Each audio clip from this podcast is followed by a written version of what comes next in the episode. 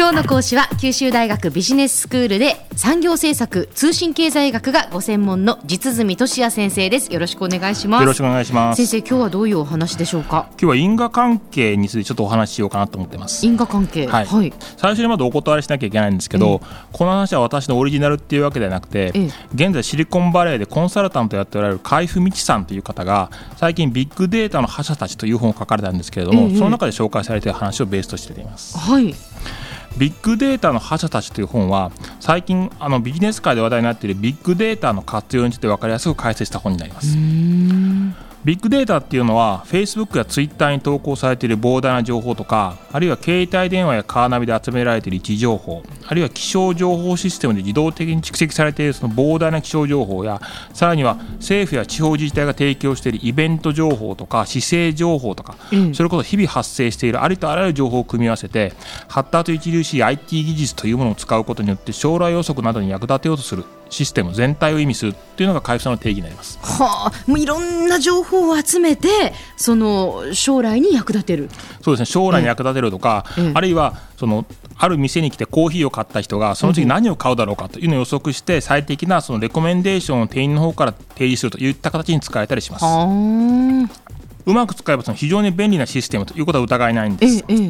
スマートフォンやカーナビが私たちの思考やその場の雰囲気に合わせたレコメンデーションしてくれればレストランを探す手間というのが大いに軽減されることになります。うん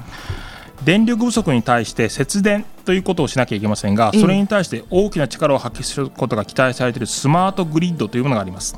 そのスマートグリッドもビッグデータの活用による発電の効率化というのが主要な一つの手段になります。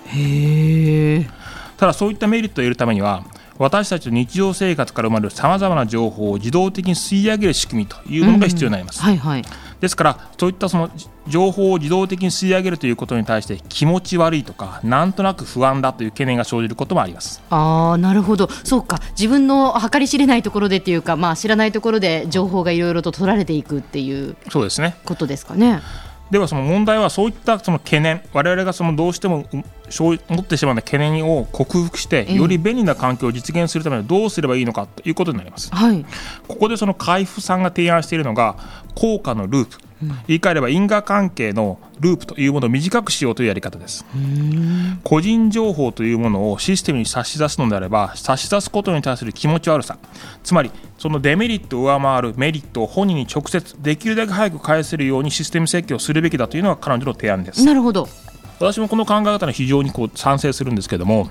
経済学的っていった面で考えるとこれは人間を動かすためには適切なインセンティブを与える必要があるということを意味します、はい、例えば映画を見るということを考えましょう、ええ、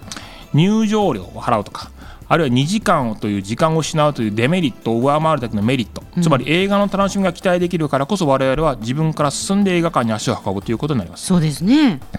人間に具体的な行動今の場合だと映画館に行くという行動を促す上で大切なことは明確なデメリットには明確なメリットを対応させる必要があるということになります、うん、ビッグデータの例に戻れば個人情報を収集されるという具体的なデメリットを感受してもらうためには、本人に有益な情報あるいはキャッシュバックなどが得られるといった具体的なメリットを提示する必要があります、うん、問題はこうして実現される個人情報の利用量というものが社会的に最適な利用量から見ると必ず少なくなってしまうという点になります、うん、個人情報の利用が生み出すメリットのある部分については本人に還元される因果関係のループというものが長いので私たちの意思決定において往々にして軽視されてしまうということがあるためです、それ因果関係のループが長いっていうのはどういうことですか？長い短いっていう言い方ができるんですか？例えばですねビッグデータによって物流システムが効率化され、うん、その結果道を走っているトラックの交通量が減少して交通事故件数が少なくなるというメリットが考えられます、はいはい、こういったその交通事故が少なくなって人のその死亡率とかが減るというメリットは社会全体から見たら重大な価値があります、ええ、でそれは最終的には一人一人のメリットになりますが、はい、個人情報の出してるから見るとあまりにも因果関係のループが長いので自分がその情報を出すときに感じるデメリットと対すべきものとしては認識することが難しいというわけです。うんその自分が出す情報とそれがなかなかこう直接的に結びつかないというような意味合いでいいんでしょうか？そうですね。そうしたそのデメリットを対して認識できるメリットが存在しない、えー、あるいは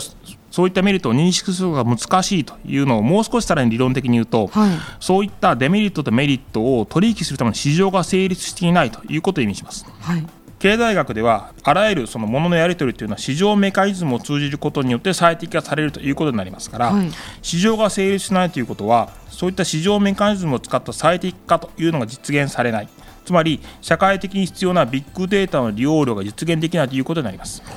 適切なビッグデータ利用を実現するためには消費者一人一人あるいは個別企業の枠組みを超えた立場で社会全体の観点からその利用が正しいかどうかというのを判断する必要があることになります、うん個人を超える存在としての政府や地方自治体といったものの存在意義というのは実はそういった点に求められます。はい先生、今日ちょっと因果関係のそのループっていう難しい話になりましたけれどもその私たちが、え提供した情報がもちろん直接自分に跳ね返ってくるとそのメリットとして跳ね返ってくると嬉しいですけど、まあ、時としてその他人にとってのメリット社会全体にとってのメリットにつながることがあるということですよね。そうですねあの普通、その個人が行動するときには何かをその辛いことお金を払ったりすること時間かかったりすることに関してはそれに上回るだけでメリットがあるとなかなか行動に移しづらいということがあります。うんただその社会的なあムーブメント例えば節電であるとかあるいはビッグデータとかで社会の効率化しようということに関しては自分が情報を提供することで社会全体自分以外の他人にそのメリットが及ぶということがあります、はい、そうすると個人個人にとってみた場合自分があ気持ち悪さを感じてもそれに対応するメリットが感じられないから、そういった行動はしないということになりがちです、ただそういった行動をするのは社会全体にとって望ましいときには、個人の意思決定を超えたきちんとしたそのメリットデメリットを比較してえー、それを行動を消費者自身にとって消費者のそれぞれに対して促すような仕組みを作るということが必要になります。でそういったことができるのは消費者の目線を超えたより上位というかより広い意思決定をできる政府というものの存在が重要になるということになります。わかりました、えー、今日の講師は九州大学ビジネススクールで産業政策と通信経済学がご専門の実住俊也先生でした。どうもありがとうございました。ありがとうございました。さてビビックモーニングビジネススクールはブログからポッドキャストでもお聞きいただけます。過去に放送したものも遡って聞くことができます。ビビックモーニングビジネススクールで検索してくださいビビックモーニングビジネススクールお相手は小浜もとこでした。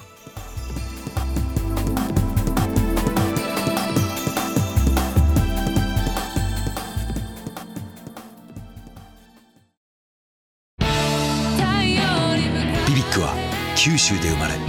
九州の人たちに光を届けています。九州のお客様が光り輝くように。それが QTnet の変わらない思いです。キラキラつながる QTnet。